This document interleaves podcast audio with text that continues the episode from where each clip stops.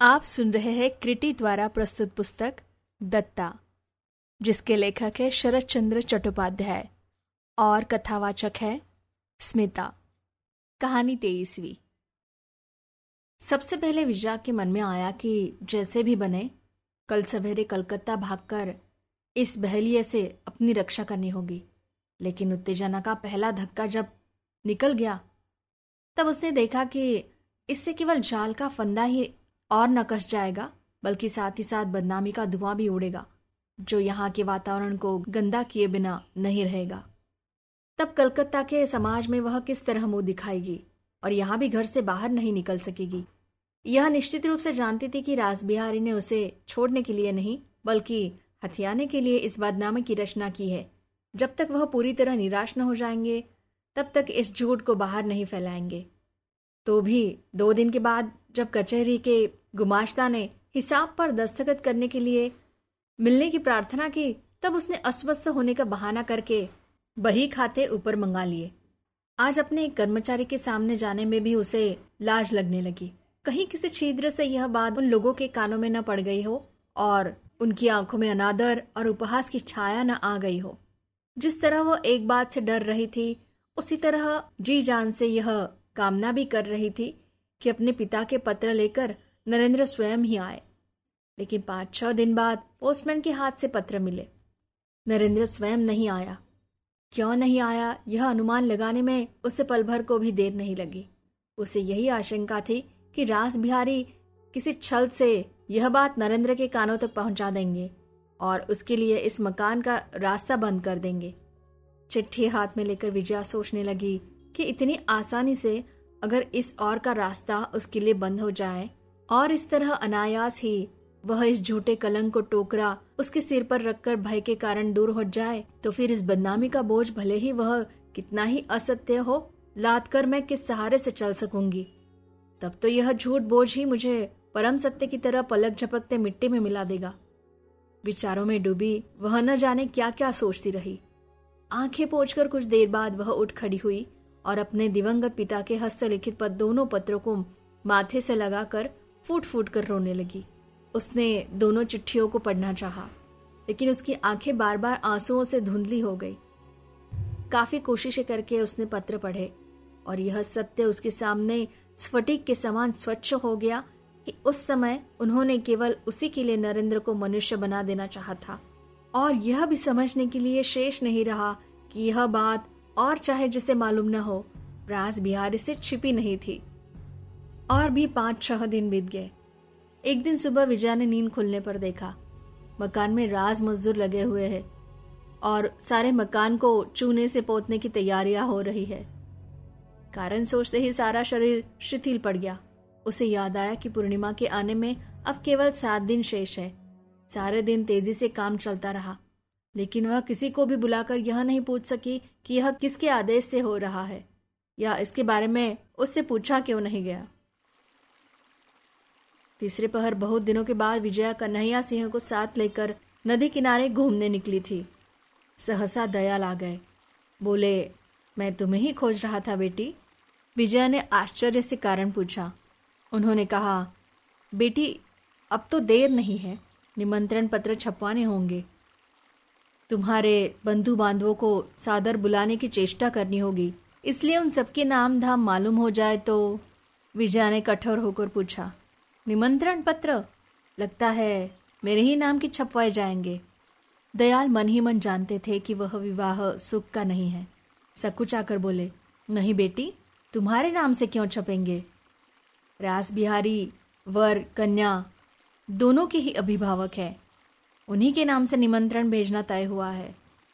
विजया ने कहा, क्या उन्होंने ही तय किया है? दयाल ने गर्दन हिलाकर कहा हाँ उन्होंने ही किया है। विजया ने कहा तो यह भी वही निश्चय करे, मेरे बंधु बांधव कोई नहीं है। दयाल कोई उत्तर न दे सके। चलते चलते अचानक विजया पूछ बैठी, जो चिट्ठिया आपने नरेंद्र बाबू को दी थी, क्या आपने पढ़ी थी? नहीं बेटी दूसरी की चिट्ठी मैं क्यों पढ़ूँगा? नरेंद्र के पिता का नाम देखकर ही मैंने सोच लिया था कि जब यह उनकी चीज़ है तो उनके लड़के के हाथ में ही दे देना उचित है। एक बार मन में आया अवश्य था कि तुमसे पूछूँगा। लेकिन क्यों? क्या कोई अपराध हो गया बेटी? वृद्ध को लज्जित होते देख विजया ने बड़ी नरमी से कहा, उनके पिता की चीज़ आपने उन्हें दे दी, यह तो ठीक ही किया। क्या आपसे इस संबंध में उन्होंने कुछ कहा था? दयाल बोले नहीं, कुछ नहीं कहा। लेकिन कुछ जानना हो तो उनसे पूछकर कल ही बता दूँगा।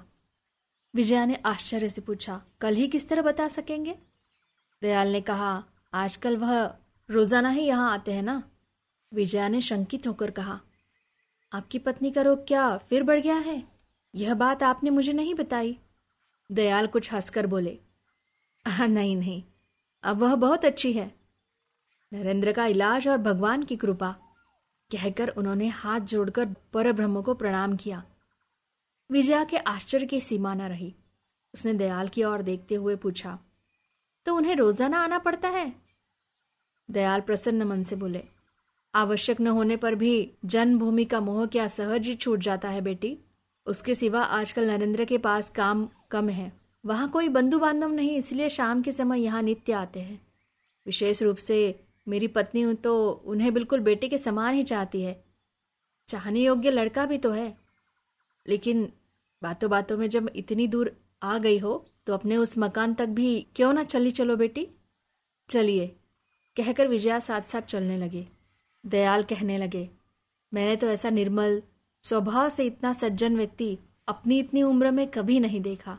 नलिनी की इच्छा बीए पास करके डॉक्टरी पढ़ने की है। इसके लिए कितना उत्साहित करते हैं, कितनी सहायता देते हैं, कोई सीमा नहीं। विजया चौंक पड़ी। कलकत्ता से रोज़ाना इतनी दूर आकर शाम बिताने का यह संदेह ही अब तक उसके मन में विष का समान उबालता जा रहा था। दयाल ने मुड़कर स्नेह भरे स्वर में कहा तो अब जाने का काम नहीं है बेटी, तुम थक गई हो। विजया ने कहा, नहीं, चलिए।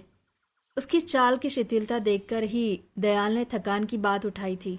लेकिन अगर उसके चेहरे को देख पाते तो यह बात मुँह पर न ला पाते।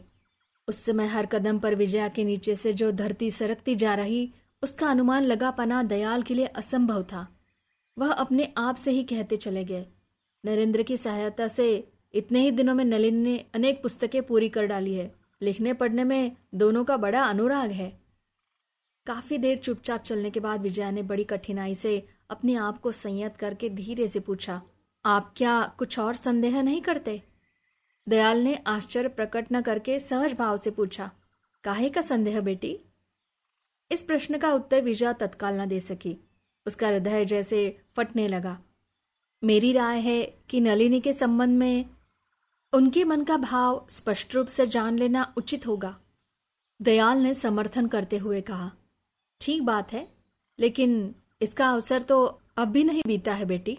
बल्कि मुझे तो ऐसा लगता है कि दोनों का परिचय जब तक थोड़ा और घनिष्ठ न हो जाए, तब तक कुछ न कहना ही उचित है।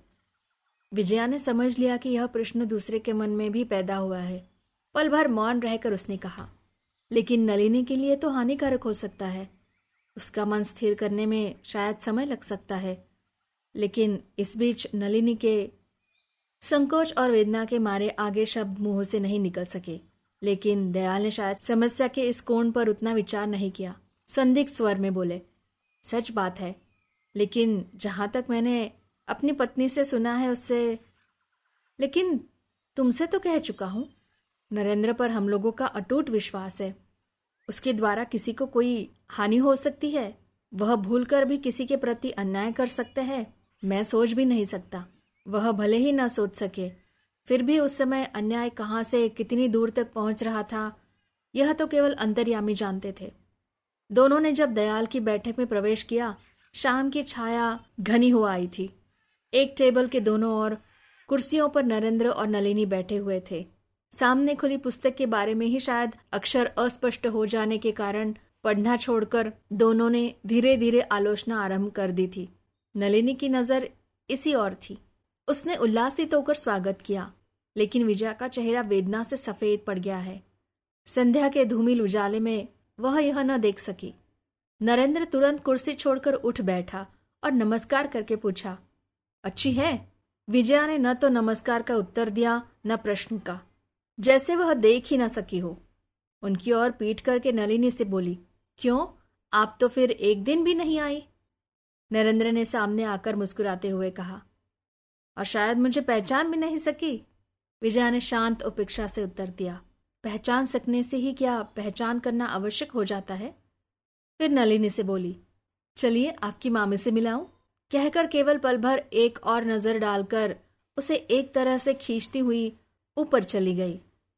नलिनी ने कुछ सीढ़ियाँ चढ़ आने पर पुकार कर कहा, नरेंद्र बाबू, चाय पिए बिना कहीं भाग न जाइएगा। नरेंद्र इसका उत्तर न दे सका। आश्चर्य और अपमान से काट होकर खड़ा रहा। वृद्ध दयाल भी उसकी अप्रत्याशित लज्जा में हिस्सा बटाते उदास चेहरे से कहीं चुपचाप खड़े रहे। फिर भी न जाने उन्हें कैसे संदेह होने लगा कि जो कुछ बाहर प्रकट हुआ है, वह ठीक वही नहीं है। इसलिए अपमान के पर्दे के पीछे जहाँ नज़र नहीं पहुँच रही है, वह चाहे जो भी हो, उपेक्षा और अनादर नहीं है। कुछ देर बाद चाय के लिए पुकार हुई, लेकिन नरेंद्र दयाल का अनुरोध टालकर नीचे ही रह गया। लेकिन दयाल जब उसे अकेला छोड़कर ऊपर नहीं गए तो उसने हँसते हुए कहा, मैं घर का आदमी हूँ। मेरी बात मत सोचिए दयाल बाबू। आपको अपने सम्मानित अतिथि का सम्मान करना आवश्यक है। आप जल्दी जाइए। दयाल ने दुखी और लज्जा भरे अंदाज में ऊपर जाने की चेष्टा करते हुए पूछा तो फिर क्या तुम कुछ देर बैठोगे? नौकर दीपक रख गया था। नरेंद्र ने खुली पुस्तक को पास खींचकर कहा, जी हाँ ज़रूर बैठूँगा। लगभग आधे घंटे बाद तीनों नीचे उतर आए। नरेंद्र पुस्तक रखकर खड़ा हो गया। आज उसके चले जाने पर शायद वे लोग आराम अनुभव करते, क्योंकि उसके इस प्रकार अकेले प्रतीक्षा करते रहने के कारण सभी को जैसे लज्जा और संकोच का कोड़ा मार दिया। नलिनी ने लजीले स्वर में कहा, आपकी चाय नीचे लाने के लिए कह दिया है। अभी आई जाती है नरेंद्र बाबू। लेकिन विजया उससे कुछ बोले बिना यहाँ तक कि उस पर नज़र डाले बिना ही धीरे धीरे बाहर निकल गई। कन्हैया सिंह दरवाजे के पास ही बैठा था। लाठी लेकर खड़ा हुआ। विजया ने बाहर आकर देखा। आकाश में चंद्रमा ठीक सामने निकल आया है। उसे ऐसा लगने लगा जैसे उसे पैरों को नीचे की धूप से लेकर पास दूर तक का कुछ भी दिखाई दे रहा है। आकाश, मैदान, गाँव के पीछे की वन रेखा नदी, जल, सभी सभी खामोश चांदने में उदास और मौन खड़े हैं। किसी के साथ किसी का संबंध नहीं है, परिचय नहीं है। कोई नींद में ही स्वतंत्र विश्व से तोड़कर इन्हें जहाँ तहां फेंक गया है, और अब नींद टूटने पर वे एक दूसरे के अपरिचित चेहरे की ओर अवाक होकर ताक रहे हैं। चलते चलते उसकी आँखों से अविरल अश्रु प्रवाहित हो उठे। उन्हें बार बार पोछते हुए मन ही मन कह उठी नहीं, अब और नहीं सह सकती। अब और बर्दाश्त नहीं कर सकती। घर आते ही समाचार मिला कि राज बिहारी न जाने किस लिए शाम से ही बाहर की बैठक में बैठे प्रतीक्षा कर रहे हैं। सुनते ही मन कड़वाहट से भर गया। कुछ न कहकर ऊपर कमरे में चली गई। लेकिन वह जानती थी कि भले ही कितनी ही देर हो जाए, इस व्यक्ति का धीरज समाप्त नहीं होगा। जब वह प्रतीक्षा कर रहे हैं तो भले ही कितनी ही रात हो जाए, मिले बिना नहीं टलेंगे। थोड़ी देर बाद परेश ने दरवाजे पर खड़े होकर बताया, बड़े बाबू आ रहे हैं। फिर उनकी चट्टियों और छड़ी की आवाज़ सुनाई दी। विजया ने कहा, आइए। कमरे में आकर कुर्सी पर बैठकर रास बिहारी बोले, मैं इसी से इन लोगों से कह रहा था कि इतने नौकर चाकरों में से किसी को भी नहीं सूझा कि लालटेन लेकर जाए। दयाल को भी सोचना चाहिए था कि मैदान में केवल चांदनी के उजाले पर निर्भर न रहकर लालटेन भेज देनी चाहिए। इसलिए सोचता हूँ, भगवान, इस संसार में तुमने अपने पराय में कितना भेद रखा है। विजया चुप बैठी रही। तब रास बिहारी ने जेब से एक कागज़ निकालकर कहा, जो कुछ करना चाहिए मैंने कर दिया है। केवल उन्हें अपना नाम लिखना है बेटी, इसे कल ही भेज देना चाहिए। और कागज़ विजया के हाथ में दे दिया। विजया ने देखते ही समझ लिया, यह उनके ब्रह्म विवाह के कानून के अनुसार रजिस्ट्री करने का दस्तावेज़ है। छपी हुई और हाथ की लिखाई को आराम से अंत तक दो तीन बार पढ़कर उसने मुँह उठाया। अधिक समय नहीं बीता था, लेकिन इतने में ही उसके मन में एक महान परिवर्तन हो गया था। उसकी वेदना अचानक ही घोर उदासीनता और अपार वितृष्णा में बदल गई। उसने सोचा, संसार के सभी पुरुष एक ही सांचे में ढले हैं। रास बिहारी दयाल, विलास, नरेंद्र, किसी में कोई भेद नहीं। बुद्धि और आयु के कारण जो कुछ बाहर दिखाई देता है, केवल वही भेद है। अन्यथा अपने सुख और सुविधा के लिए नीचता, कृतज्ञता, निष्ठुरता में नारी के लिए सभी समान है। आज दयाल का आचरण ही उससे सबसे अधिक खटका था। न जाने क्यों उसे निश्चित विश्वास हो गया कि वे उसकी कामना को जानते थे। इनके लिए उसने क्या क्या नहीं किया? समस्त प्राणों से श्रद्धा की है। चाहा है, अपना समझा है। लेकिन अपनी भांजी के कल्याण के कारण सब कुछ जानबूझकर भी उन्होंने इस विश्वास की कोई मर्यादा नहीं रखी। रास बिहारी उसके गंभीर चेहरे को देखकर आशंकित हो उठे। उन्होंने कहा तो फिर बेटी, इस कमरे में कलम दवात है या नीचे से लाने को कह दूँ? विजया ने चौंक कर देखा। अतीत के घिनौनी यादों पर उसके विचारों की डोरी ने धीरे धीरे एक सूक्ष्म जाल बुनना आरंभ किया ही था कि स्वार्थ से अंधे इस बूढ़े की इस निष्ठुर व्यग्रता ने छुरी की तरह उसे पल भर में छिन्न भिन्न कर डाला। विजया मरने के लिए तैयार व्यक्ति की तरह निर्दयी हो उठी बोली काका जी क्या आपकी यही राय है कि पाप भले ही कितना ही बड़ा क्यों न हो, धन के नीचे दब जाता है? रास बिहारी ने ठीक ढंग से प्रश्न का अभिप्राय न समझकर सिट पिटाकर कहा, क्यों बेटी? क्यों? विजया अड़िग और दृढ़ स्वर में बोली नहीं तो मेरे इतने बड़े पाप की उपेक्षा करके आप मुझे क्यों ग्रहण करना चाहते हैं? रास बिहारी लज्जा से व्याकुल हो उठे। हतबुद्धि होकर बोले, झूठी बात है। बड़े से बड़ा दुश्मन भी तुम पर उंगली नहीं उठा सकता, बेटी। विजया ने कहा, दुश्मन शायद न उठा सके, लेकिन मैं पूछती हूँ, क्या विलास बाबू मुझे श्रद्धा की दृष्टि से देखेंगे? राज बिहारी ने कहा, श्रद्धा से नहीं देख सकेगा। तुम्हें विलास? अच्छा कहकर वह ऊँची आवाज़ में पुकारने लगे, विलास विलास। विलास कहीं पास ही प्रतीक्षा कर रहा था, अंदर आ गया। रास बिहारी ने कहा, सुनो विलास, हमारी विजया बेटी कह रही है कि क्या तुम इन्हें श्रद्धा की दृष्टि से देख सकोगे? सुनो जरा। लेकिन विलास एकदम कोई उत्तर न दे सका। इस तरह देखता रहा जैसे प्रश्न समझ में ही ना आया हो। विजया ने कहा उस दिन काका जी घर के नौकर चाकरों से पूछताछ करके मुझसे बोले थे कि मैं बहुत रात गए, एक एकांत में नरेंद्र बाबू से आमोद प्रमोद करके भी तृप्त नहीं हुई। अंत में वह ट्रेन न पाने के बहाने रात यही बिताकर सवेरे गए। ऐसी स्थिति में शेष शब्द रास बिहारी की ऊँची आवाज़ के नीचे दब गए। वह बार बार कहने लगे, कभी नहीं कभी नहीं, यह असंभव है, एकदम झूठ है। विलास का मुँह काला पड़ गया। उसने कहा, नहीं, मैंने नहीं सुना। रास बिहारी फिर चिल्लाने लगे, तुम कैसे सुनोगे विलास? यह भयानक झूठ है। इसलिए मैं साले दरबान को, तुम देखो तो और उस छोकरे परेश को कैसा दंड देता हूँ मैं। विलास ने कहा, सारी धरती के लोग अगर इस बात की गवाही देते तो भी मैं विश्वास न करता। विजया ने दृढ़ता से पूछा, न करते? क्या मेरी संपत्ति के कारण रास बिहारी ने इस बात का सूत्र पकड़कर फिर बकना आरंभ कर दिया। लेकिन लड़के के मुँह की ओर देखकर वह एकदम चुप हो गए। विलास की दोनों आँखें चमक उठी, लेकिन आवाज़ में उत्तेजना या नम्रता दिखाई नहीं दी।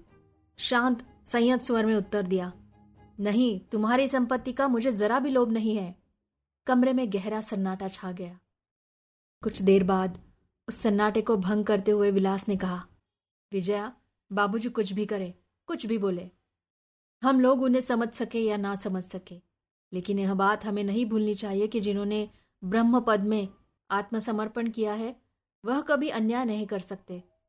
तुम्हारे सिवा तुम्हारी संपत्ति का हम लोगों को रत्ती भर भी लोभ नहीं है। विजया ने विलास के चेहरे पर नज़रें गड़ाकर पूछा, सच बोलते हो? विलास ने आगे बढ़कर विजया का दाया हाथ अपने हाथ में लेकर कहा, हमारे अंदर यदि कोई सत्य है तो आज मैं तुमसे सत्य ही कह रहा हूँ। विजया ने पल भर बाद धीरे से हाथ छुड़ा लिया और मेज पर से कलम उठा ली। फिर दूसरे क्षण बड़े बड़े अक्षरों में दस्तखत करके कागज़ रास बिहारी की ओर बढ़ा दिया। यह लीजिए। रास बिहारी ने दस्तावेज़ मोड़कर जेब में रखा और वनमाली के शोक में ढेर सारे आँसू बहाकर निराकार पर ब्रह्म की असीम करुणा का गुणगान करके कहा, रात हो रही है। और वह चले गए।